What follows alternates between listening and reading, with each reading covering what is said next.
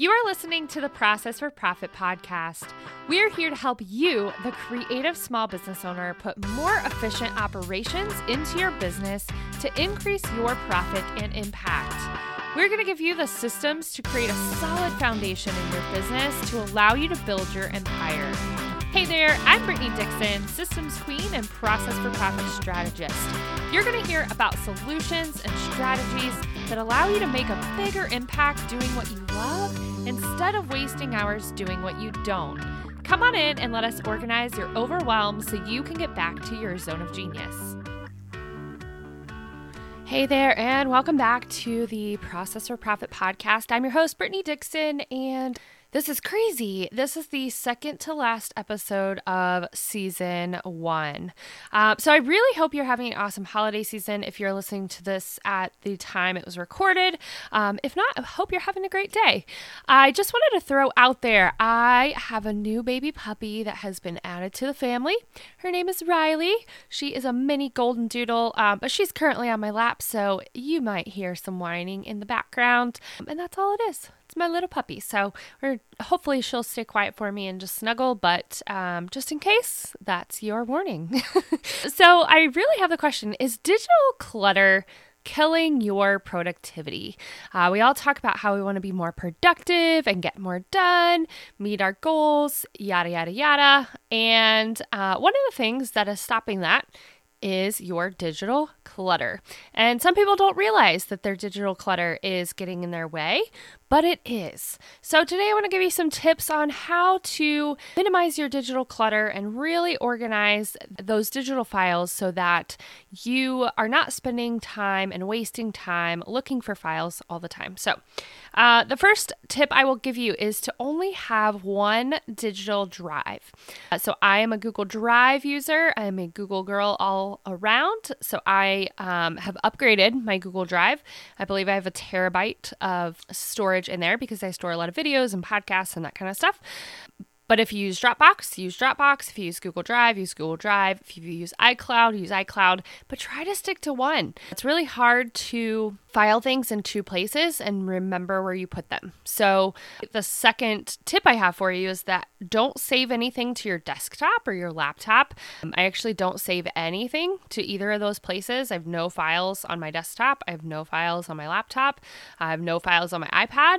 I save everything straight to Google Drive because then I know everything's centrally located and I'm going to be able to find it very, very quickly. So, first thing, only pick one drive, one digital drive to house things. Second thing is don't save stuff to your desktop or your laptop, save it straight to that specific drive that you've chosen. The third tip I have for you is the actual file structure of how you're filing your digital digital paperwork, right? So I, I, basically have three main folders. So when I open my Google Drive, I have three folders. One says business, one says personal, and one says personal development. That's it. That's all it's in my main drive folder when I open it up. Now I will put things in there in that main folder to file away later.